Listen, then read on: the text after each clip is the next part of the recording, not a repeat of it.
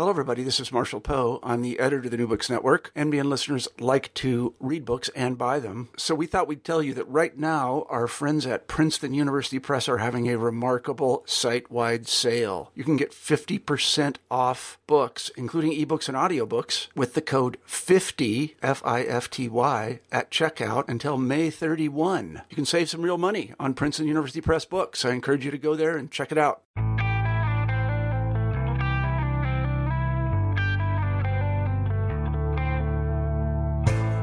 Welcome to New Books in World Affairs, and this is your host, Christian Peterson.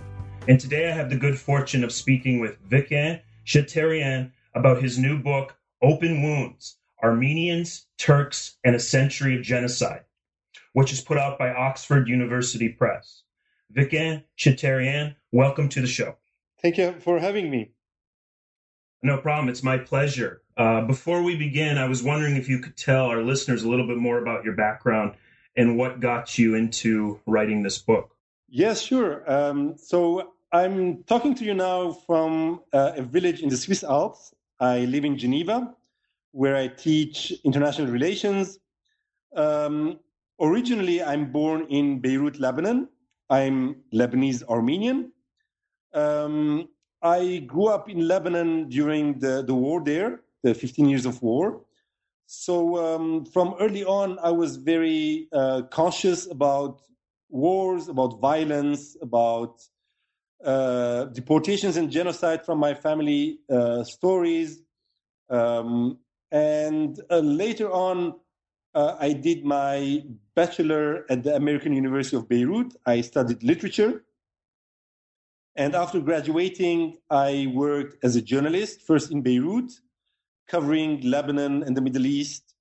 And later, I uh, focused on uh, post Soviet developments uh, by going to Yerevan, Armenia, and covering um, the developments in the South Caucasus and the North Caucasus in the period immediately after the collapse of USSR. And the, um, this experience was the raw material of my doctoral dissertation, uh, later published uh, as a book uh, in, under the title War and Peace in the Caucasus Russia's Troubled Frontier. In the States, it was published uh, by Columbia University Press. Uh, the book basically argues why we had so many conflicts in the Caucasus in the period of the Soviet collapse. Uh, I have also worked in uh, peace building projects uh, by bringing together journalists from different parts of the Caucasus, as well as in Central Asia and the Middle East. Uh, and after that, I moved to academic career. That's what I do now. Okay, that sounds great. That's an that's an interesting background. And what struck me about this book is how timely this issue is, um, being uh, the hundred year anniversary and you you begin the book by talking about someone named if I'm pronouncing the name correct, uh, Hrant Dink. Yes. And I was wondering how you could, if you could explain to the listeners how you use that as a way to uh, get into the book and, and pose some of the, the questions that you you address. Hrant Dink is a central figure um, in my uh, narration, in my book, and this is so because Hrant uh, was an Armenian Turkish journalist working in Istanbul, um, and he was assassinated in early 2007. And I start the book with asking why was he assassinated, and it's kind of the introduction that brings me to to to my uh, central topic, which is why the issue of Armenians, the Armenian genocide, but also the history of Ottoman Armenians before the genocide was long time forgotten, erased from memory in Turkey. For nearly nine decades, this was a non-issue. It was completely forgotten. And then in the last 10, 15 years, the memory, the, um, the issue of the Armenians came back to public attention in Turkey. and each each each year we we discover more and more books being written, um, people working on this issue, doing research. Many young uh, students in Turkey are doing their doctoral dissertation in connection with uh, the forgotten Armenian past in different fields, from people like studying Ottoman music and discovering that Armenians had enormous contribution in this in this field, mm. or architecture or whatever. It's it's not just you know politics and and hard history. And in this process of bringing memory back, Hrant Dink had a central role because basically he is the first Armenian since 1915, since the genocide, who claimed uh, to have uh, a place uh, in public sphere as an Armenian. So in Turkey, we had many Armenians, even after the, the genocide, who had a public role. You know, they were active in politics, uh, often member of the Turkish leftist parties and so on. But all these people before Hrant were active not as Armenians, but as Turks. Very often they even change their names so that no one discovers their ethnic background and their Armenian roots. Hrant was different. Hrant claimed, demanded that uh, the Turkish public listens to him as an Armenian. And he, uh, in, in a very popular, in a very kind of down to earth manner, he addressed um, the average Turk, the average Turkish citizen, and to his conscience. And he asked a very simple question. He asked, Brother, sister, uh, some decades back, there were Armenians living here. We see the ruins of their churches, we see the ruins of their schools. They are not here. What happened to them? Why, why did they leave? And he was assassinated because he posed these kind of questions. So Hrant is, is a central figure uh, in bringing this memory back and this debate back to Turkey. And as a result, he's a central figure in my book. Yeah, it's a very it's a very effective opening to use. It grabs the reader's attention and it, it helps you propel the narrative forward.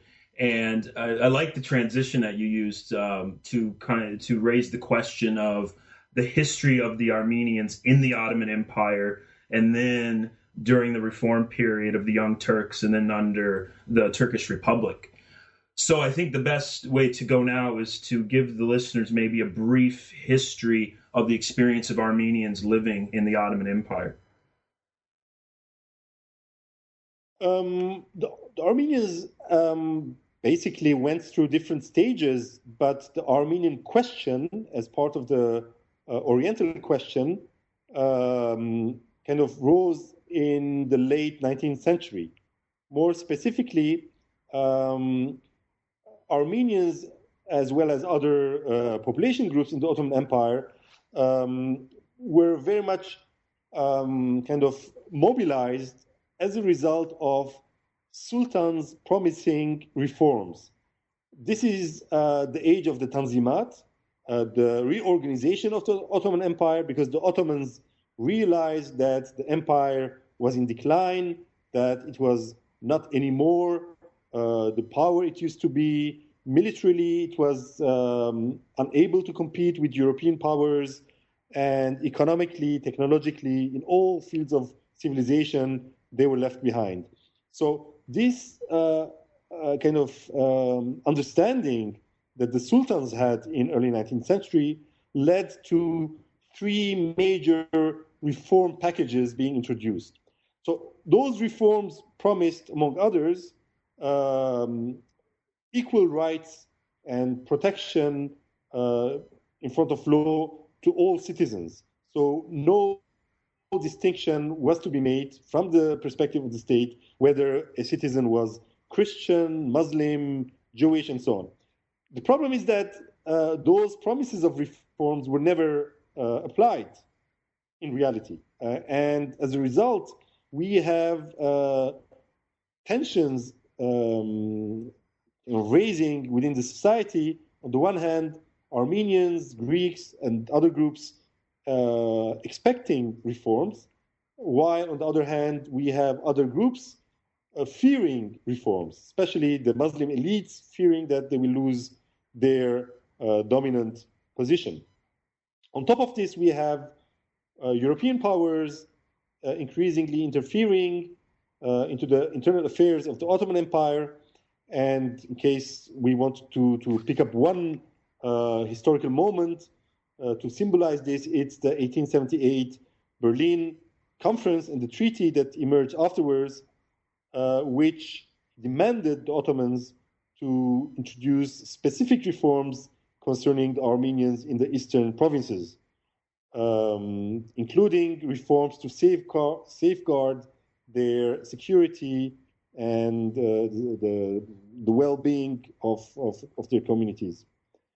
Uh, for the young, young sultan uh, who just who had just arrived uh, to power at the time, Abdul Hamid II, uh, he saw this European uh, kind of demand to introduce reforms as a threat, and he started progressively uh, seeing the Armenians as well as other uh, religious minorities as a threat to the territorial integrity of the, the empire.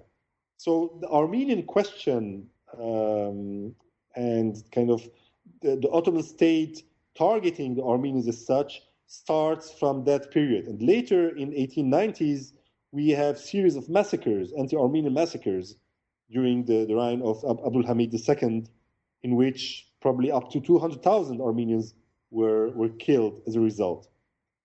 Uh, so progressively, the Armenians are seen not as loyal uh, nation as they were described in early 19th century, very much uh, part of the uh, tissue of the uh, Ottoman society, but more and more they were seen as a threat by the state, um, as a result of the combined uh, elements I just described. Yeah, it's it's it's interesting points you make. Uh, I was only partially aware of uh, the high level of violence in the Ottoman Empire against uh, minorities and Christians in particular. I somehow missed it in my, my graduate schooling. I mean, I knew bits and pieces, but for instance, the reactions against the Greeks in the 1820s, uh, all the way up into the Armenians, it uh, it raises questions about uh, you know the nature of imperial of non-Western imperialism, I guess I would say. So from that angle, I think even specialists will will get a lot out of out of reading it beyond uh, what general readers get uh, get from it. But I mean, as you point out in the book, then you have the era of the Young Turks in World War One and I guess that leads to the genocide. So I was wondering if you could say more about this period uh, between 1908 and uh, into World War One. I. mean, before before coming to World War One, I, I want to, to react to what you just said. That uh, in spite of your interest in history, you had missed this um, violence uh, that the Ottoman state exercised on its minorities. Um, I have also come across uh, a number of uh, occasions including discussing with Turks, you know, Turkish intellectuals who uh, did not know about the Armenian massacres, about the genocide, about what happened to you know one segment of their own uh, population. And I would say that uh, this uh, oblivion, this this kind of silencing, um, this very black page of history, is not uh, accidental. It's it's not it was it was kind of uh, planned. You know, it's part of the official Turkish policy to negate the Armenian genocide by silencing it. This was the first kind of uh, um, attempt uh, Turkey to to put an end to the question of the Armenians in the Ottoman Empire, and but also Western uh, states who, during the, the First World War, during the genocide itself, uh, had insisted that those responsible of the massacres and deportations will be put uh, to trial. But later, mm-hmm. uh, with the rise of Kemalism in Turkey, uh, they kind of uh, preferred to do business with this power in the East rather than to confront Turkey with its crimes. So, uh, as a result, we have a long century during which uh, I think this very important page in, in, uh, in modern history was marginalized. Um, now, now, to come back to First World War, what we have is that uh, in 1908 we have a revolution in Turkey, and this is also very important because it's one of the modern uh, revolutions during which um, the Young Turks, the Committee of Union and Progress, overthrows the, the Sultan Abdulhamid II and takes power. Um, and it's, it's very interesting to see that um, the Young Turks, the, the, the, CUP, the Committee of Union and Progress, they come from um, officers, they come from army circles, or um, they are graduates of the Medical Institute, uh, recently established in Istanbul, and basically they are the upper class uh, Ottoman officials who fear that they will lose the empire, and they will, as a result, they will lose their dominant social position. So the, the, the objective of the 1908 revolution is to save the empire. And um, initially, Armenian revolutionary groups had collaborated with the Young Turks in 1908 revolution. And for example, the Armenian Revolutionary Federation uh, goes on collaborating with them even after 1909 massacre in Adana in southern Turkey. Yet this collaboration doesn't uh, kind, of, kind of dampen the relations, and um, we have radicalization process taking place within the CUP in power, especially after the Balkan Wars in 1913, when the Ottoman Empire loses much of the provinces still under its control in, in European uh, parts of the empire. And um, CUP finds that the First World War is a great opportunity to take its revenge, to regain the lost territories in the Balkans, and even to re, uh, reshape the empire instead of being um, an Ottoman Empire based on uh, religious solidarity.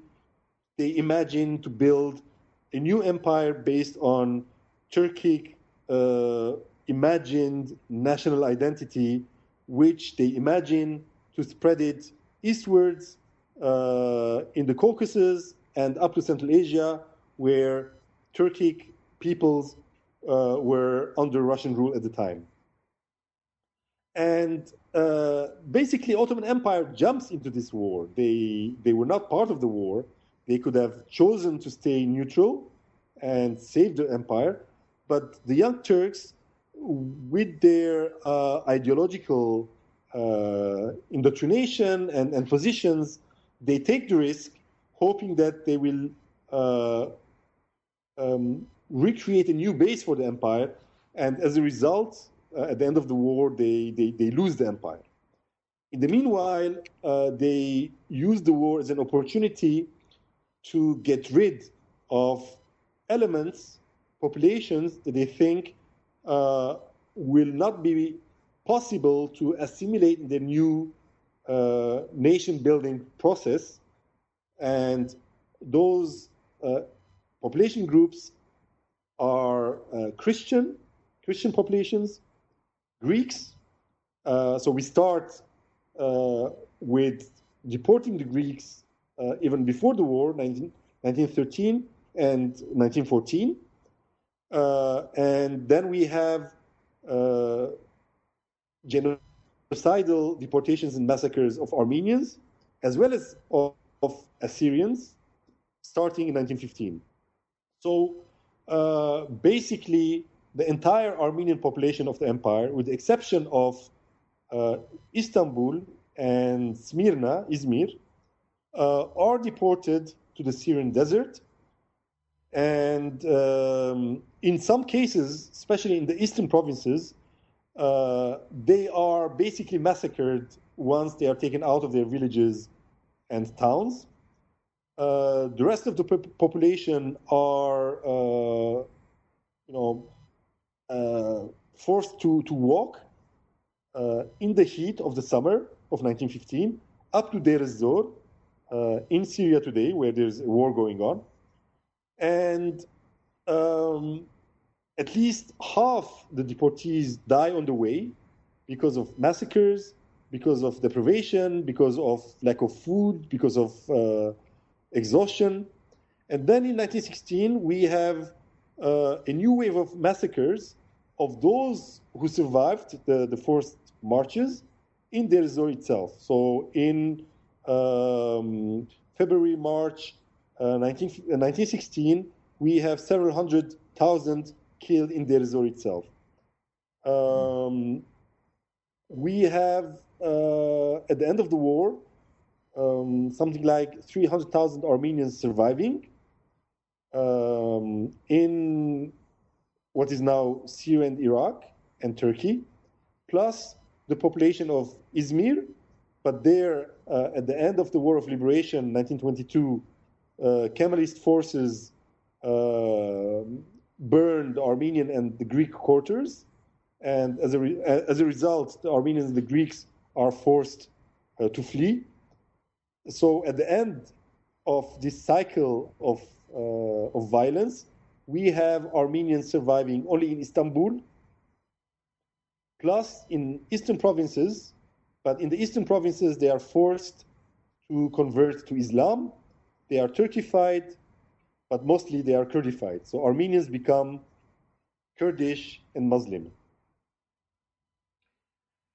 Yeah, that's an interesting part of the book as well. How you explain uh, the role of uh, the Kurds in, in, in, the entire history of uh, Armenian relations in the Ottoman Empire and in the Turkish Republic. And you can we can say more about that now or later. But what's also interesting is the fact that during the deportations and even after, there's forced conversion, there's rapes, there's people being forced uh, into families, women abducted, children abducted. There's a whole interesting issue of identity that comes out that that, for lack of a better word, is not just the act of deportation, but something that you bring up in the book that amounts to cultural genocide in a way.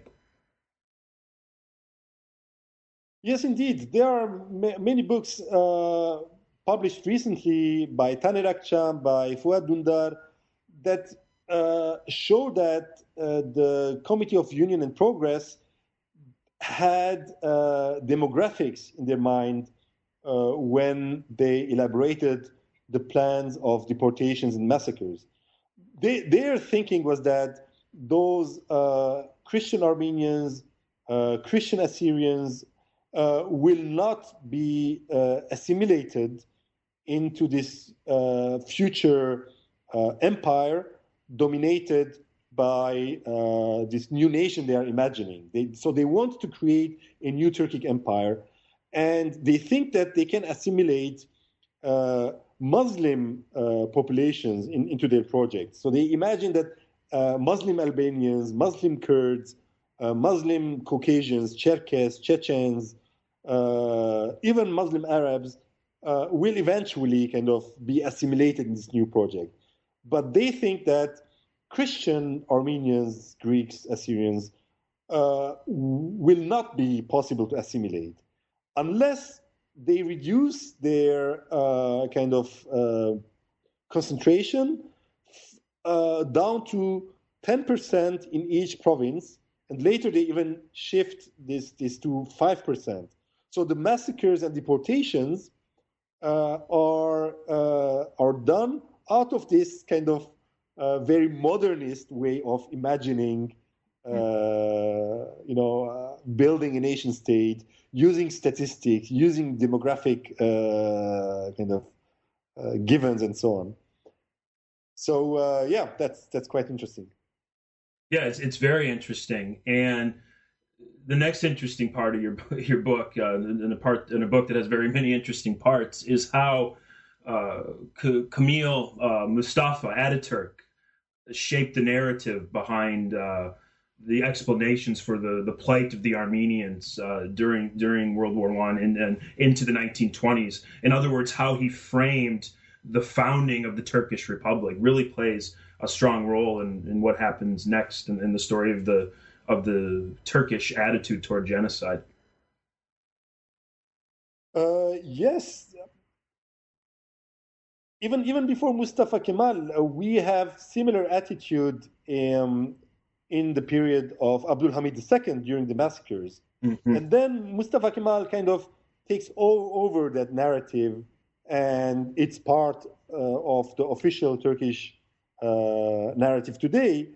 Uh, although that's evolving, and we can come back to that. But yeah. the dominant narrative uh, during the Turkish Republic uh, has been that uh, first trying to silence uh, the presence, the past uh, history of those populations that were destroyed during the First World War. So to erase their memory, to change names of rivers, mountains, villages, to convert their churches to make them mosques or, or to destroy them, uh, to convert survivors, to, to, to force um, a new identity on them. Um, and when it is not possible to silence their uh, existence, then to accuse the victims to be uh, mm-hmm. responsible for what happened to them by accusing entire populations of having betrayed the state, uh, of having collaborated with uh, colonialist powers, um, Russian enemy, British enemy, French enemy, and as a result, uh, the Ottoman and later the Turkish state having no choice but to dislocate um, you know, those dangerous populations for the safety of, uh, of the state, of the army, and of the public good. So th- this is the narrative. So uh, it's, it's their fault. It, basically, it says nothing happened, and then it's their fault. Yeah, and, and the, the Western imperialist link is used very conveniently to, to justify uh, the violence. Uh, it seemingly it's it's it, it, fits right into this mold that we've been victims of Western aggression, and that's used. And I would imagine, I mean, I'm not imagining you. You, you make the point very clear that a lot of, of Turks bought that argument as far as justifying the plight of the Armenians. Uh, yes, this this is a major uh, kind of uh, discourse that evolved in the Ottoman Empire in the 19th century.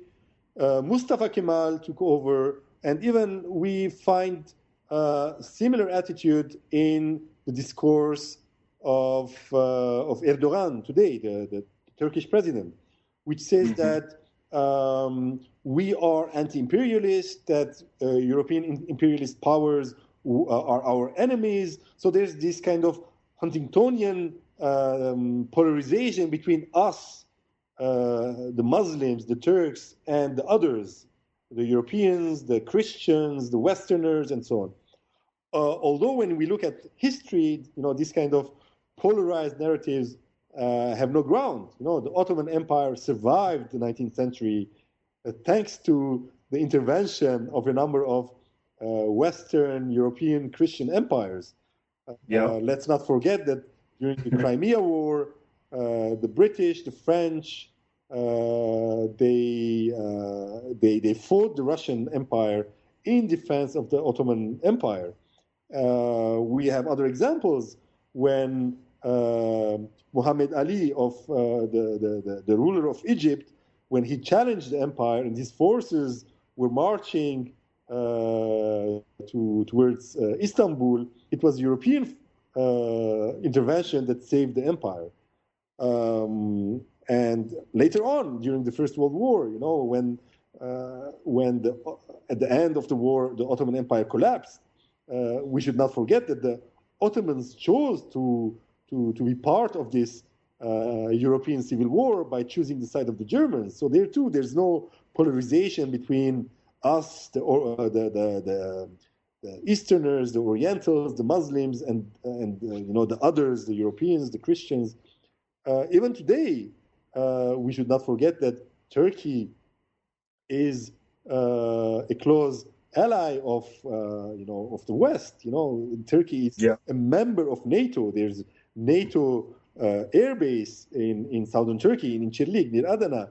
So on the one hand, we have this anti-imperialist discourse going on uh, coming out from uh, an empire itself. Ottoman Empire was an empire. Uh, so it's it's very curious that you know people uh, buy this this discourse of of uh, Ottoman Empire in the past and Turkey of today. Yeah, and you raised two other issues related to World War One that I don't think are that well known. Uh, the first one being the German role in the genocide and the quote unquote Woodrow Wilson's Armenia. I don't think a lot of people are very familiar with those uh, episodes. I was wondering if you could say a little bit more about those. Yes, um, Germany has um, direct responsibility in what happened in the Ottoman Empire during the First World War, not only because um, the Ottomans were uh, in alliance with the Germans, but also because um, Ottoman army was placed under German command, and there were thousands of German officers and soldiers present uh, in all levels uh, of the Ottoman forces. So, um, um, in case uh, you know Germany uh, on the political level, but also on the local, uh, on on the level of local military commanders, they had wanted to uh, to stop this genocide from happening, they had all the means to do so. Uh, but they did not. On the contrary, they considered that this was uh, something positive uh, because Germany had developed um, anti Armenian stereotypes at the moment uh, of the First World War, and they considered Armenians to be, um, you know, negative for their projects in the in the Orient. Uh, even there are episodes where German officers um, participated directly in, in some of the operations taking place. For example, uh, the Armenians did not have the opportunity to, to resist in many cases, but they, they did show resistance in, in some. One of them was in Urfa, a city in southern Turkey today, the, the local Armenian community, uh, because of, of their geographic position, they saw the deportees uh, being pushed down the Syrian desert, passing near their city. And they understood what was happening. And as a result, they decided to resist. And when orders for deportation arrived, they uh, refused and, and they uh, reinforced their neighborhood and they resisted. They managed to um, push away the Ottoman army that, that tried to break into their neighborhood. And then the Ottoman army um, demanded uh, German officers to help them, and specifically by using artillery, they pulverized the Armenian resistance and they massacred the Urfa Armenian population and deported them. So we have um, this chapter, which I think is, is very important because, uh, as we know, later Germany um, in the 1930s uh, became came under the influence of uh, very strong nationalist currents. The Nazis came to power, and eventually they perpetrated uh, the most horrific of genocides in Europe. And uh, so we have only few uh, studies looking at uh, possible continuities between German role in the First World War, in the Ottoman Empire, and uh, lessons learned by German nationalists, and later how this was um, kind of um, put into practice in, in Europe itself. Um, now, coming to your second point on uh, Woodrow Wilson, uh, in fact, um, at the end of the war, uh, during the, the peace conference in in in in, uh, in France, um, the question of the future of Armenians uh, was put aside uh, to a specific conference which took place in, in, in uh, a suburb of Paris. Uh, as a result, there's the, the, Treaty of Sèvres, in which it was decided that uh, an Armenian homeland was to be created where the, the survivors of the deportations were going to, to be repatriated uh, uh, where they, they, they, they, they could have their own statehood. And uh, the task of deciding uh, the boundary of this new state, and specifically the border between this future Armenia and Turkey, was uh, was given to Woodrow Wilson. Uh, so there's a Wilsonian Armenia with a very detailed map uh, defining the border between what was going to be Armenia and uh, the future Turkish Republic. But the revolt led by Mustafa Kemal and his victory, the victory of uh, the nationalists again in Turkey, uh, overthrew those plans and the possibility of creating um, this, this uh, unified Armenia uh, as the homeland of the survivors of the genocide. Yeah, it's interesting how the, how that plays out and uh, never never comes to fruition. But it, it becomes a rallying cry for many Armenians as far as a vision of what what could be fought for potentially down the line. And that's a that's another interesting part of your book. But your, you, the point you made about Germany, I think, is very interesting. I think there's probably a very good dissertation there in that question about the relationship between you know Nazi policies and the experience uh, in Armenia or with Armenians during World War One, and you bring up an issue that I'd heard little bits about, but I'd never read in depth details about a speech that Hitler gave about the the role of the Armenians and his uh, way of thinking about how to handle the Jews. I was wondering if you could say a little more about the controversies involved in that uh, speech. Yes, there's a controversy about um, a Hitler speech uh, given uh, from his uh, summer house in Bavaria to high level um, military uh, officers uh, just, just days before uh, Nazi Germany invaded Poland. And so th- this is a long speech, you know, over, over, over a few hours, first in the morning and then and then in the afternoon. And what concerns the, the Armenian case, Hitler says to his officers, uh, don't worry about uh, committing massacres. Um, eventually, history will judge whether you are victorious or whether you, you are going to lose. And he says, uh, Who remembers the Armenians today? Um, and there's a whole debate whether uh, this phrase was, was said by Hitler or not. Um, there is no official uh, notes of Hitler's speech. Uh, know, th- there are no official records about it. There are three uh, records which were taken by, by different officials in secret. And in, in one of the three, we have this quote. And as a result, there's a whole debate whether Hitler did pronounce uh, this, this phrase or not. Now, what is more important is that the Nazis were very conscious about uh, how young Turks had exterminated Armenians and Greeks. And uh, basically, they took this to be the force of Turkish nationalism.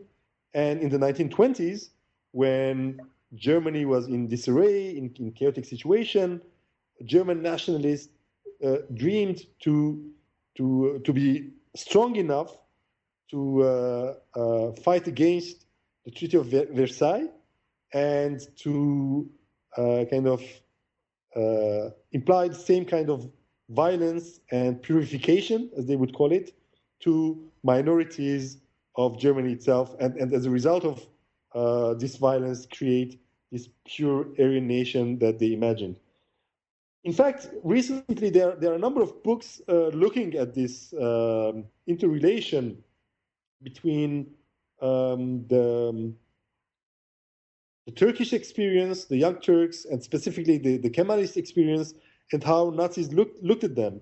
For example, there's a 2014 book uh, authored by Stefan Ihrig, Ataturk in the Nazi Imagination, published by Harvard University Press, looks how the Nazis in the 20s uh, took uh, Turkey and specifically Mustafa Kemal Ataturk as their role model, as the model of the Führer.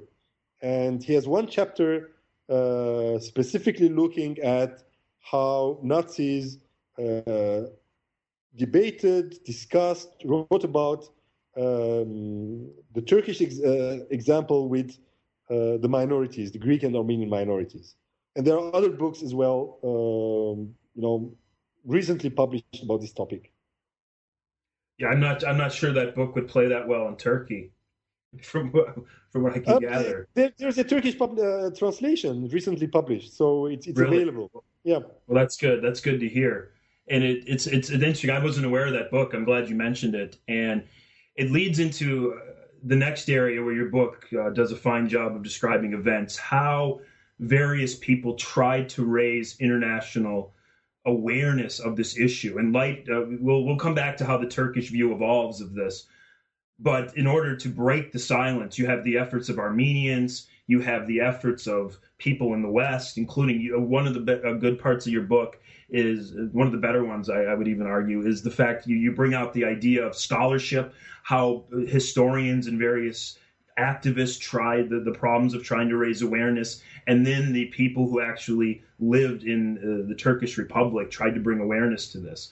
And I was wondering if you could say more, perhaps, about this topics, perhaps starting with the Armenians themselves. And I'm thinking of Armenians as a as a as a transnational community, both in the Turkish borders and outside. I mean, before the Armenians, even during the First World War, uh, there was tremendous effort to document what was happening.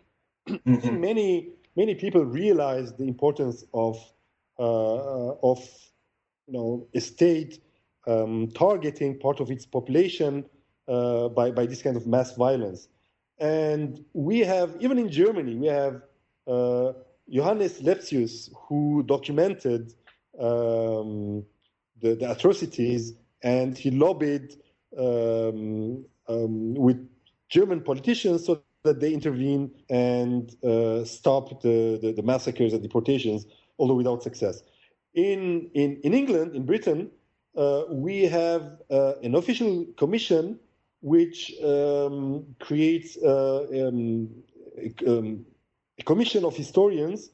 Uh, the young Arnold Toynbee, the famous historian, is yeah. in charge, and he publishes the, the Blue Book uh, in 1916 based on uh, eyewitness uh, testimonies, and um, and as a result, we have uh, enormous documentation, and and we know what happened even as early as 1916 um, back then. But then we have in 1919, 1920, the Istanbul trials, where after the war, when the, um, the, the, Committee of Union and Progress uh, escapes from power in 1918 uh, at the end of the war.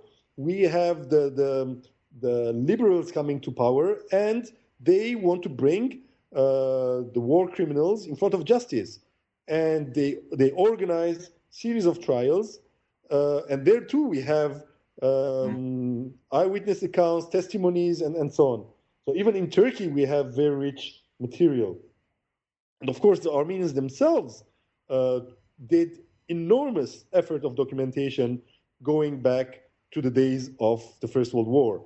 Uh, we have um, Aram Andonyan, the journalist from Istanbul, himself a deportee, who uh, who starts documenting um, the organized nature of the deportations and the massacres. So he wants to to to show that uh, the state is responsible. Those are not, uh, uh, you know, events taking place in the provinces where tribes are massacring Christian communities. No, he, he, he documents to to prove um, that this is state-sponsored act of, of violence.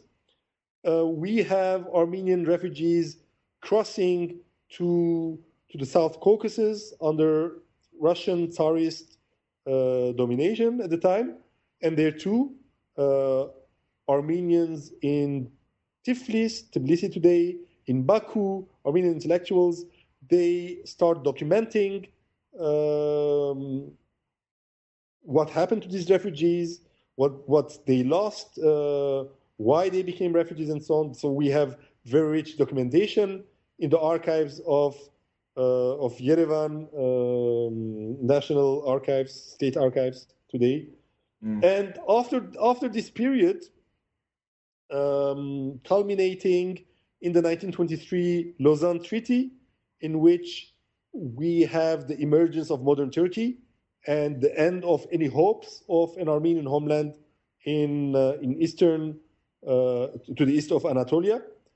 Uh, we have um, the end of this period of documentation, and instead we we see that the Armenian communities are trying to reorganize themselves, the survivors in places like Aleppo, uh, Baghdad, uh, Beirut, Cairo, Marseille, uh, Athens, and so on. And then we have a new kind of um, documentation. Uh, intellectuals start writing about the past, about what they lost, about the village life, about their um, their community uh, in in different towns and villages of uh, of the Ottoman Empire, uh, which are lost, which are gone forever.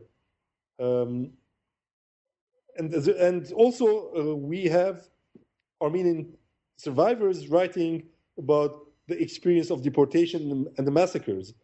But those those books in the 1920s, 30s, and, and later stay within the community because the survivors have enormous difficulty to communicate with their environment, with their new environment. No one is interested in their plight anymore. And it's already extremely difficult to talk about such an experience. And it's mm-hmm. even more difficult when the interest is lacking. Yeah, I mean, that's a good point. And then you have the whole industry of, of people taking up writing about it in the West and, and the reaction to that. One of the, the one of the, the, points you make in uh, you talk about a, I don't want to go through all the names, but you talk about a number of scholars and authors writing about the Armenian genocide and the backlash from the Turkish government, including efforts to essentially fund think tanks to discredit the idea, endowing various organizations with money that are that speak out against the genocide. This whole kind of intellectual debate uh, and trying to discredit conferences that are put on. I mean, for a long time, I thought that was very interesting of how you see how important potentially, in, at least anyways, how ideas and scholarship can be to, to changing people's mind. Yes, uh, Turkey Turkish official policy was, as I said earlier, was to erase the memory not only of the genocide, but also the memory of the existence of Armenians, as well as Assyrians, Pontic Greeks, and so on, uh, by all kinds of state policies, by changing uh, the language, the purifying, so called, the Turkish language, getting rid of um, non Turkic sounding uh, expressions, um, changing, I mean, censoring maps, uh, maps yeah. with geographic names. Um, for example, um, historically, um, the Armenian uh, inhabited areas geographically are called uh, Armenian Plateau. And this was censored, you know, systematically by, by Turkey. Uh, in the book, I give an example how Swissair had yeah, mapped uh, in the 1960s and the Turkish ambassador in Switzerland uh, wrote a protest letter saying that um, you should change this this this this term, and Swissair did change uh, Armenian Plateau to to whatever it was. So we have a state policy trying to erase the memory of uh, the victimized populations. But then, uh, with the 1960s, with the revival of the Armenian movement, calling mm-hmm. for international attention, calling for justice, calling for reparations, Turkey could not keep silence anymore. And uh, as a result, it tried to uh, propagate its own view, and uh, this was done through financing uh, university chairs, think tanks, especially in the States, because of the importance of the States globally, the importance of Turkish US alliance from all perspectives political, military, strategic, and so on, but also elsewhere. For example, in Israel, there was a conference in the, in the early 1980s in Tel Aviv uh, on, on genocide, during which there were, uh, if, I, if I remember right, four papers to talk about the Armenian genocide. And Turkey blackmailed Israel even by threatening the well being of Turkish Jewish citizens back, back in Turkey yeah. uh, to, to get what it wanted. And very often, Turkey managed to, to get results. But on the long, long run, this was a very um, you know, short sighted view, and eventually, uh, Turkey today is, is, is not able to, to, to, to, preserve this, this discourse. In academic circles today, um, in circles studying Ottoman history, in uh, among scholars studying genocide and Holocaust, today there's consensus about the Armenian genocide as genocide. Yeah, and it, also points to uh, another part of your book where you describe uh, the courageous efforts of, of, of, Turkish scholars and activists uh, to raise the issue and and publish books and publish articles and hold conferences to discuss the issue.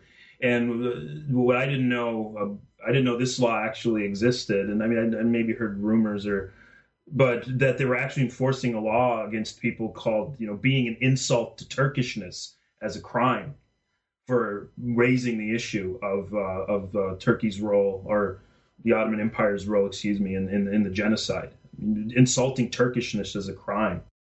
One of the central questions I'm asking in this book is why did the Turkish society um, come back to the issue of the Ottoman Armenians um, the genocide and the, the, the, the, the situation of the Armenians today.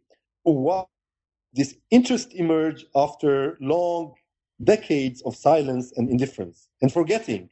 Um, so the, the other side of this question is how was it possible for the Turkish society to be indifferent, to forget a crime of this magnitude that happened in their society? how is it possible to be a Turkish uh, historian, to be a poet, to be musician, to be whatever, uh, and and to be indifferent, not to react, not to uh, not to not to notice that such a huge crime had taken place uh, in their midst. It's not easy to to give an answer to this question, the second one how is it possible to to to keep such a long silence?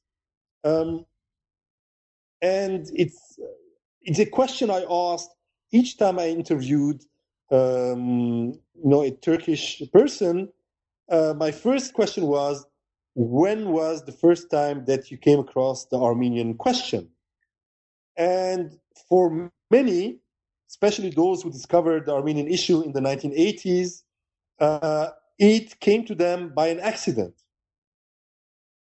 For example, for Hassan Jemal, uh, the journalist, author, the grandson of one of the three authors of the genocide, Jemal Pasha, he first became conscious about the Armenian issue during the decade of the Armenian terrorism.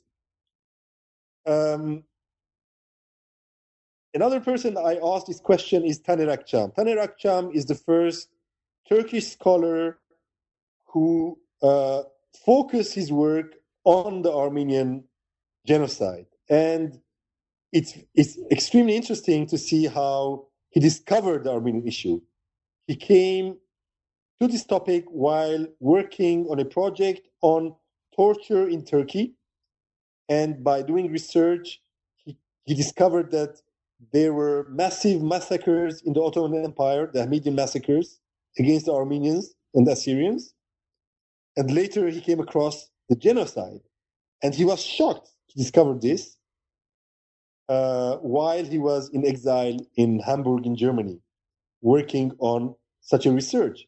And he told me, uh, it's incredible that we knew everything about the Russian Revolution, we knew everything about Vietnam and Cuba, but we did not know our own history. So there was really complete blackout on the Armenian past, on the Armenian genocide. And it's amazing to see how this, this story came back to, to be of public interest again in Turkey in the last 10, 15 years. What role do you think that the terrorism played in it, if any, in, in raising awareness, uh, moving into the 1980s, into the 1990s? Is that what? I mean, how do you place terrorism within the framework of your study? Before terrorism, I would like to mention 1965. This was the 50th, yes, 50th commemoration of the genocide, and Armenians in different uh, places uh, organized mass demonstrations. So this was really the coming out of the Armenians from five decades of silence. So there were mass demonstrations organized in places like Beirut, in Paris, in New York, in Los Angeles, but also in Soviet Armenia. Um, and after this, Armenians became extremely active and mobilized, and they started demanding uh, international political elite organizations uh, the UN, parliaments here and there to recognize the genocide. And they were also asking for material and territorial uh, uh reparations. Now, for 10 years, this political work gave no result. And uh, so from 1965 to 1975, we have uh, young Armenians radicalizing and saying that uh, non-violent political means gave no result. So what we have to do is to, to use violence. There's no other way. And in my book, I have a chapter on the, the decade of Armenian terrorism. And I show that this uh, Armenian terrorism had two sources of inspiration. One source was past Armenian violence, um, Armenian revolutionary parties the Social Democrats and the Armenian Re- Revolutionary Federation used violence, including terrorism, in the Ottoman Empire. So uh, there's you know this this memory which uh, is uh, preserved and celebrated among Armenian communities. So there's one uh, group of Armenian youth who drew on this past, but there's another one, uh, Armenian activist in the Middle East specifically in Lebanon, who were inspired by Palestinian guerrillas. Uh, for example, the Armenian Secret Army for Liberation of Armenia, they originate from uh, a person who was member of uh, a Palestinian guerrilla group, and he uh, he was basically uh, in the orbit of um, Yasser Arafat and other Palestinian guerrillas who were uh, first in Jordan and later after 1970, uh, they they moved to to Lebanon, and Asala, this movement, was anchored in Lebanon. Um, this decade of terrorism initially put the Armenian question back into the uh, mediatic uh, agenda because they, they put bombs here and there and they mainly targeted Turkish diplomats in the Middle East, in Europe, in North America, and each time they um, they kind of launch an, an operation, uh, there was an avalanche of uh, media reports following. Um, but later on, they could not follow this initial uh, success, mediatic success they gained, to to move on to something more uh, substantial and eventually uh, this uh, movement collapsed uh, by internal strife, by internal divisions and internal assassinations. And um, well, the, the legacy of this movement is that it attracted international attention, including it forced Tur- Turkey to come out of its silence. And it's in this period that Turkey tried to um, articulate counter arguments. And uh, Turkish diplomats started writing books, um, putting together the official Turkish uh, view on uh, on the on the past on 1915 on the Armenian question, and negating that there was any planned genocide taking place and that there's any uh, possibility to compare what happened in the Ottoman Empire in 1915 with what happened uh, uh, in Europe with Nazi Germany with the Holocaust. So they, their their main kind of objective was to uh, diminish the, the importance of the deportations and to, to portray it as a simple dislocation of dangerous population. Yeah, it's it's an it's an interesting part of the book, and I know I've, t- I've taken a lot of your time, but I have so many questions. Your book raises so many issues uh, uh, about uh, about the Armenian genocide, obviously, but just about history in general and, and how the how the world operates. One of the things, and I'll tell this to listeners, that you succeed in this book in doing beyond having a lot of information that you, that scholars will find valuable is you bring a human dimension to the book, and you do this in a number of ways by talking about issues of identity, forced conversions. You have chapter uh, a chapter, uh, yeah, a chapter that goes through the the issue of stolen property. You go on a trip looking at the ruins of churches of various cities to look at the, the trace of uh, the life that Armenians left behind that people don't always notice because it's it's been more or less obscured or purposely destroyed. I mean, you get a feel for people who are trying to figure out how to deal with their identity. Um, it's really a fascinating part of the book that I, I, don't think we can capture the full complexity of it in a short interview. But I was wondering if you'd like to say any more about how this book was, in some ways, if and I don't want to be too bold, but a, a personal journey for you. Um, it, it was an incredible journey for me. But from the beginning, I was conscious that the material I had in front of me is huge and is extremely rich and um, I wanted to put together this this material uh, the best I could. And to do that, I, I, thought that on the one hand, I should of course do scholarly research, go down to um, to the literature available, to, to the even archival research in, in some cases. Um, but I also wanted not to limit myself with only using um, the the official instruments of, of, of, of a historian. I also wanted to um, to bring the sound and the color of uh, what is happening today. Uh, I wanted to make this a living narration and not just about the past, but how the past is present with us.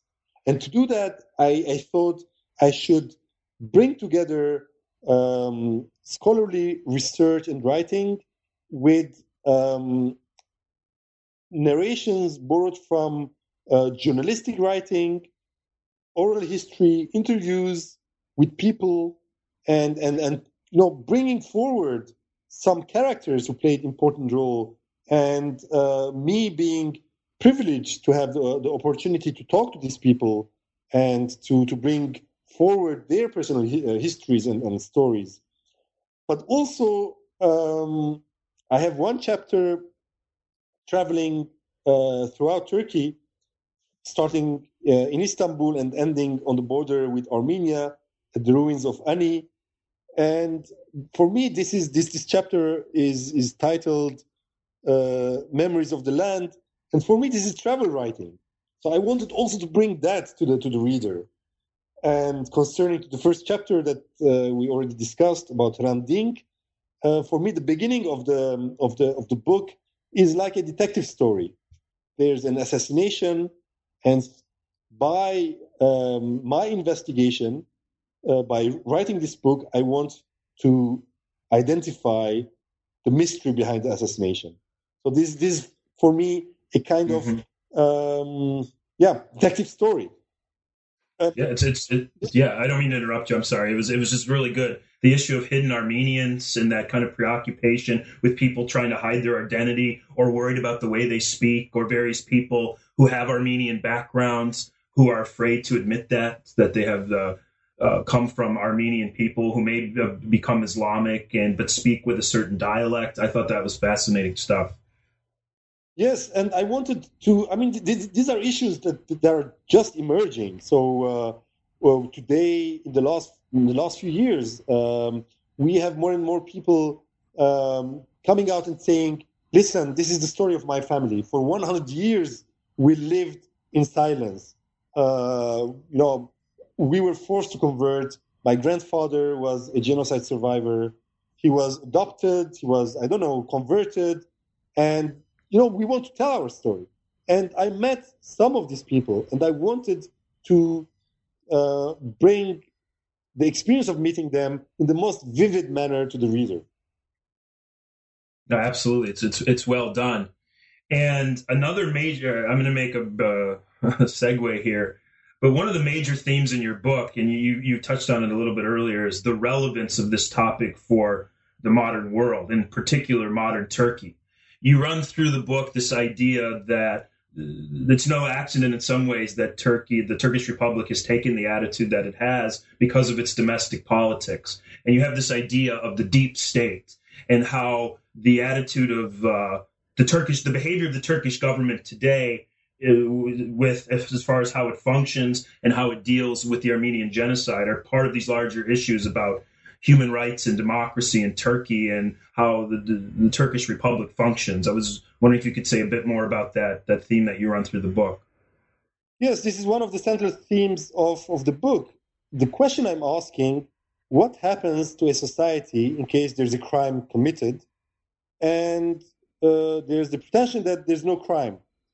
Uh, so imagine Europe and its political culture in case Europe pretends that there was no Holocaust and that this is a marginal story and it's not very important. Um, it's not the case in Europe, but it is the case uh, of the Middle East. In the Middle East, uh, up to now, uh, everyone thinks uh, that what happened in the First World War is of marginal importance. Um, and I wanted to see the consequences of such an attitude. And the question I'm asking, in case we pretend that this is of no importance, uh, we close our, our eyes, we silence the narratives, uh, what will survive? What will emerge from such a behavior? And when I started my research, I was very conscious that uh, because I myself am Armenian, come from uh, a traditional Armenian background, so I grew up with uh, with this experience that Turkish negation is a continuous pain to the survivors. Uh, and that's why the open wounds or the title of the book. Uh, but I was surprised to see how far this goes. Uh, first, by discovering that uh, the suffering, the suffering of diaspora Armenians is uh, very relative compared to the suffering of those Armenians who were left behind, who were forced to convert, and who were forced to live on the land in silence, while everyone knew that uh, this person is the grandchild of a convert. And this person knew that in the village, who was the person who killed his, you know, ancestors and took over uh, the lands and the property and the church and so on. So while no, while this this memory uh, was kept, it was silenced and emerged only at moments of conflict. So the pain these people uh, had to go through during 100 years is, is, is something I cannot imagine. No, I, I can't either. I mean, I can't. Yeah, it's just it's something that you know a lot of people in, in this country and in other parts of the world have really have no reference point for fully understanding and you do a really good job of bringing that out. Um, but I want to to link this with the, the deep state. Is that I I mm-hmm. I was surprised to discover while working on the book how relevant this experience is to Turkish society and to the Turkish political culture, because yeah. uh, by silencing, uh, you know, the act of genocide, this act didn't disappear. It kept on leaving its traces uh, in the society. And one of them, for example, is that uh, you take people who committed crimes, war crimes, crimes against humanity, who are treated as heroes. So, what happens mm-hmm. when you uh, shuffle your uh, moral good and bad in such a way? Uh, what happens when you have a large uh, portion of the real estate in the country was stolen and redistributed? What happens to the uh, state of law, uh, rule of law in that country when you have such a reality?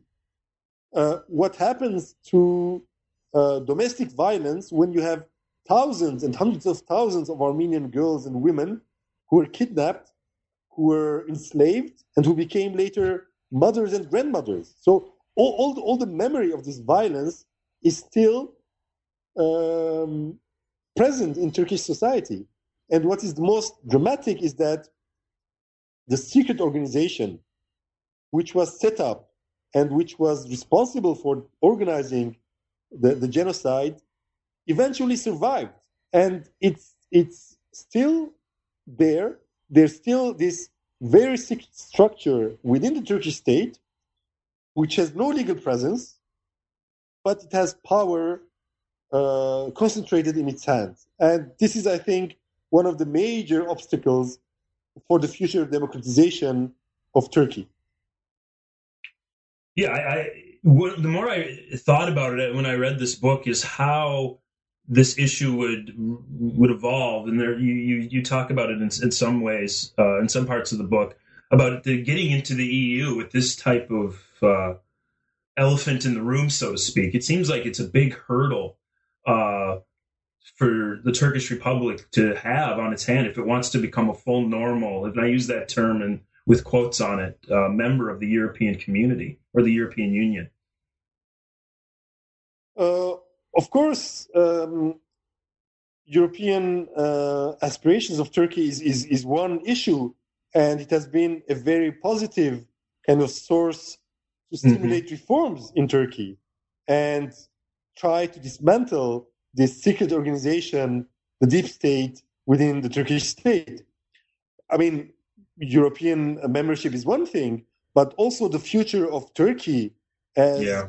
Uh, a society respecting itself, respecting all of its uh, citizens uh, with all their diversity, uh, and uh, you know guaranteeing their security, safety, having rule of law is very relevant to the discussion mm-hmm. we're having. Uh, you can't have rule of law and at the same time negate genocide and negate the fact that um, 100 years back there was, you know, uh, a whole uh, people who were uh, assassinated and, the prop- and their property confiscated. Up to today, there are, uh, you know, fights, legal fights uh, going on around issues of property. For example, just recently, yeah. the Armenian Church uh, made a legal case trying to get back uh, something like 2,500 churches and monasteries and, and the lands uh, belonging to those uh, churches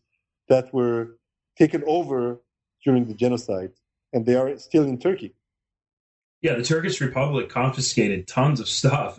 One of the sections of your book talks about the religious foundations being seized. Uh, just incredible amounts of property. Yes, and uh, the, the repression of the minorities, uh, especially Armenians who survived in only Istanbul, went on. So by negating that Turkey was responsible uh, of committing this, this act of ultimate violence, uh, they legitimated their policies and kept on uh, following on them. Um, and so there was a very important Armenian population in Istanbul. Uh, by the way, Istanbul in 1914 uh, was nearly half uh, Christian, mm. being you know half of them being Greek, the other half being Armenian.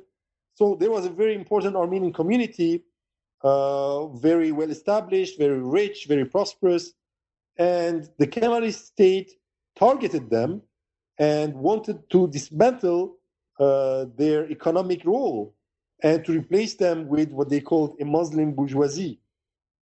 And uh, the confiscation of Armenian property, whether uh, land, uh, whether capital in, in, in, different forms, or whether uh, property belonging to churches and foundations went on up to the 1980s. So this is this is incredible. Yeah. Uh, so I, I I often say that in the case of the Holocaust, we know when it ended. Uh, probably one symbolic date is when the Soviet army uh, entered Auschwitz concentration camp. In the case of the Armenian genocide, we don't have such a date because no. we have only the, the beginning, uh, traditionally commemorated on 24th of April, when Armenian intellectuals were arrested in Istanbul, but we don't have an ending date. Yeah, it's it's a tough issue, and as a way, it raises the the point in the book, uh, and I think they're interrelated uh, sort of questions. That how would you characterize? And we've talked about it a little bit, but how would you characterize the efforts of the Turkish government to deal with uh, the issue of Armenians and the genocide, say since the late '90s to today? and you you don't have to mention all of them obviously but you you, you describe a number of dialogue attempts and scholarship exchange attempts to try to reach some type of understanding between Armenia uh, and the Turkish Republic, and by extension, the uh, the Armenian community. How would you how would you characterize that, and what are the future prospects as we sit here in October 2015? Um, since the 1980s, uh, with the emergence of the Armenian issue uh, following the decade of terrorism, uh, Turkish officials tried to, uh, you know, come out with a strategy of how to deal with this issue, um, but eventually didn't kind of bring any policy change. Up to the coming to power of the um, AKP, uh, the party of um, President Erdogan today, uh, which was in 2002, this made a break uh, by the fact that there was a new team uh, for the first time coming to power after the long decades of post Ataturk uh, elite preserving power. And AKP initially, when it came to power, it had the government, but uh, it felt that it can be always challenged by the deep state, by the military. And as a result, in the first few years, uh, Erdogan and his team, they were reformists. They, they were very liberal. And uh, it is under those circumstances that we have the opening up of the debate uh, on the Armenian issue in Turkey. It, it was thanks to this uh, new hesitation, the, the, the, the, kind of dual power between uh, the Islamist government and on the one side and the military uh, nationalist deep state on the other, that it was possible to have the 2005 uh, conference on genocide in Istanbul. Now, in the in the last years, as uh, Erdogan um, kind of concentrated more and more power in his hands, especially after 2007, where he managed uh, to kind of uh, face the military and to subjugate them. Um, today, he has less and less um, kind of motivation to reform the system because now he dominates the system. And as a result, we have less and less uh, change coming uh, from the political elite in power. Um, well, Erdogan uh, changed the official discourse from what I described initially, nothing happened and it's their fault, to saying that something has happened. We don't know very clearly what happened, but it, it, it you know, we, we should give more time to historians to, to, to work on this. So please don't intervene from outside. Uh, but also more and more characterizing what happened as civil war. So it's not a genocide. but it's a kind of uh, civil conflict between two parties uh, Muslim Turks on the one side, or Muslims on the one side, and then Christian Armenians on the other. Uh, this new discourse, it's still denialist. It, it, denies that there was genocide. It denies uh, what is the most important for me is um, Turkish responsibility, state responsibility towards mm-hmm. what happened. Yeah, that's exactly what it is. And what I find what I find interesting too, and something that you said is that let's leave it to the historians to sort it out. And you raise a fundamental issue about the limits of taking that approach for a number of reasons, including the historians didn't do a great job of it, and the dangers of relying on that when the access to the archives for some of this information, especially in Turkey, is not always readily available. So I was wondering you could say more about why this idea of that you shouldn't just leave a question this important to historians. Yeah, I think the, the question, such questions are uh, larger than to, to leave just to specialists. You know, the mm-hmm. question whether uh, there was a genocide taking place in a society concerns not only historians, concerns everyone in, in a given.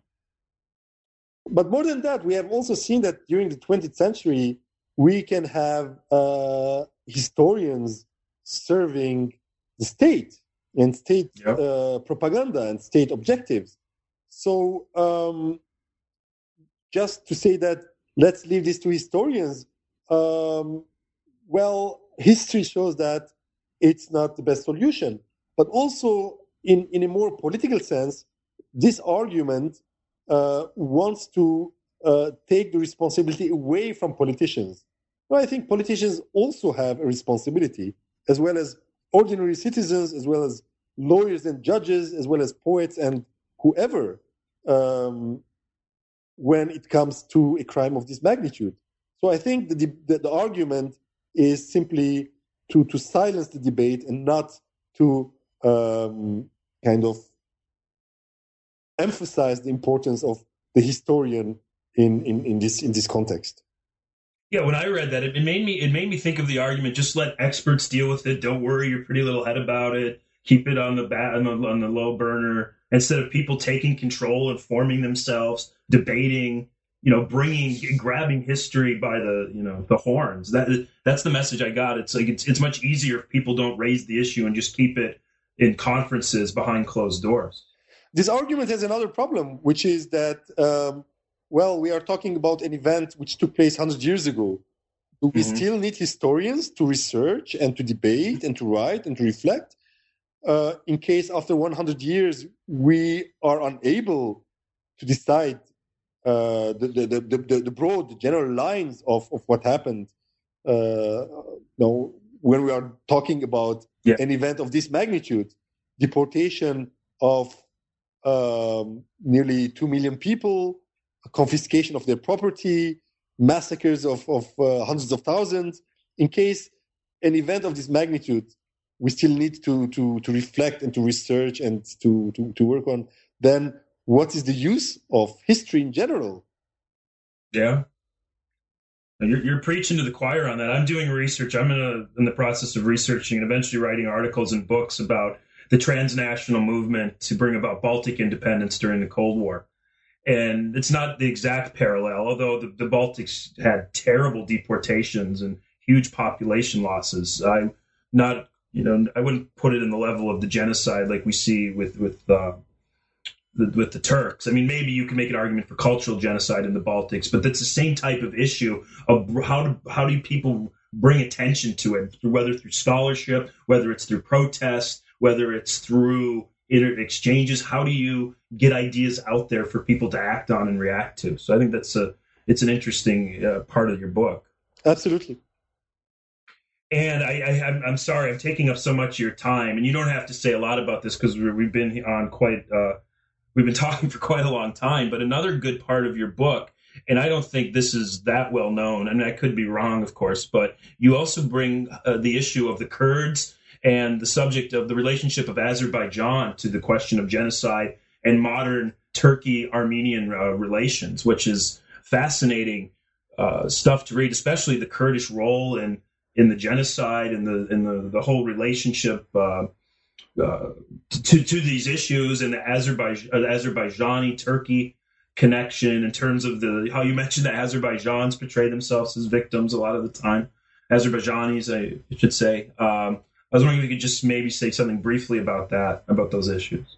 Uh, yes, as I, as I, as I mentioned early on, um, my initial research has been on the Caucasus and conflicts in the Caucasus, and I was very conscious that um, past traumatic events, uh, genocide, silence, repressed, can be a source of um, tension, and it's it had played a role in the Karabakh conflict.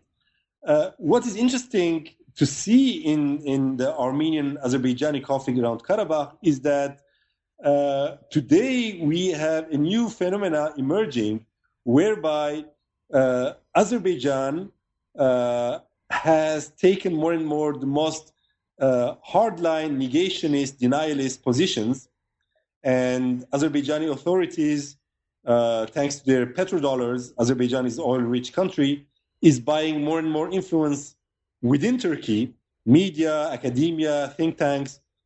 Uh, so it, it negates that there was Armenian genocide, while on the other hand, it uh, has uh, official policy to talk about Azerbaijani people being the victim of genocide organized by Armenians.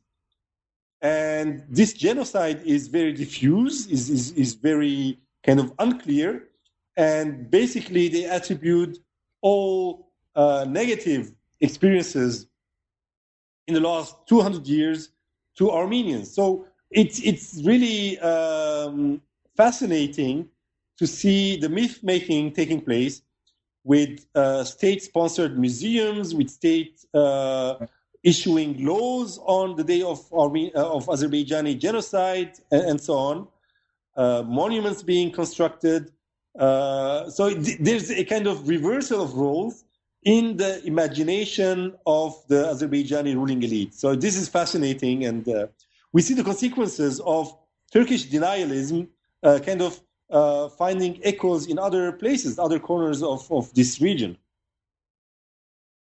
Yeah, it's it's it's it's, great stuff. And once again, uh, thank you for speaking with me and sharing your book with our listeners. I've taken a lot of your time and I appreciate it. But I have one last question on. I was wondering if you could tell us perhaps a little bit more about what your future plans are, whether it's in in writing or travel or anything.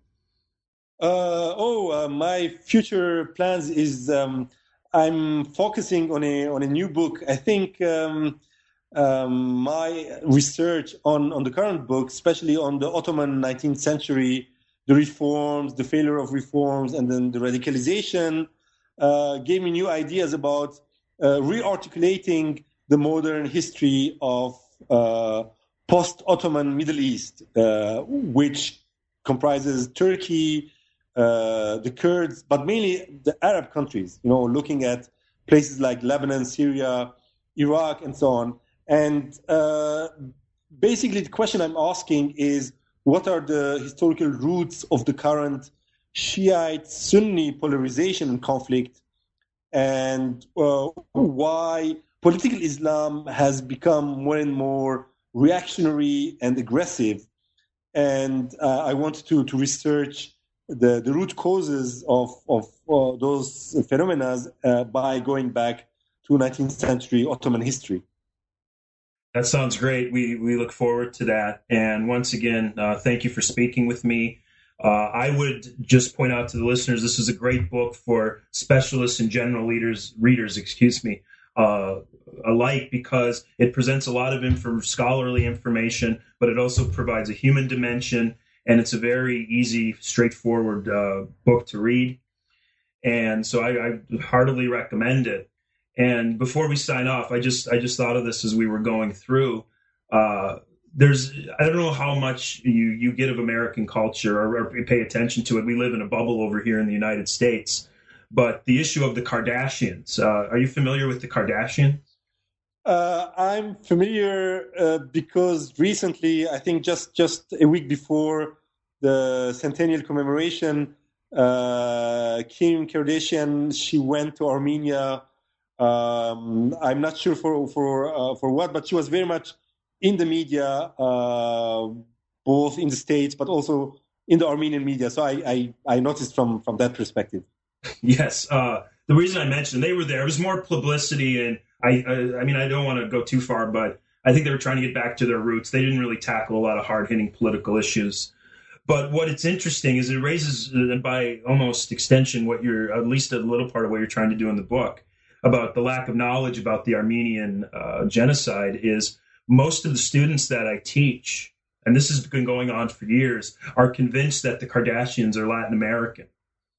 And they keep raising this issue that they're Latin American. And when I tell them they're Armenian, they really don't have any sense of what Armenia is, the Armenian genocide. I have to explain in the class how the, actually it's quite an amazing story of, of someone who from I believe the early 1900s left during an era of persecution in the Ottoman Empire and found their way. I think it's uh, Kim Kardashian. I think it's her paternal uh, great grandfather came uh, to the United States. But it's it's it's a way that I think in when I teach world history, I use the Kardashians as a way to raise the subject of the of the Armenian genocide. And it's just it's sad in a way how many Americans are convinced that the Kardashians are Latin American. And why so? Why do they think uh, they are Latin American? Because they look, and I, one student explained to me just because they look Latin American, oh, no other issue. They did somewhat dark skin. Yeah, yeah. I mean, there's no. I mean, they're, they're not really thinking that hard about it. There's a lot of Latin American pop stars so they're just part of that. That's as far as I can tell. Oh, okay. my poll's not my poll's not scientific. so, so there's just my impressions from what I see in class talking to students uh, when I teach world history. Yeah, yeah. So, anyways, once again, thank you, and I wish you the best of luck down the line. Thank you very much.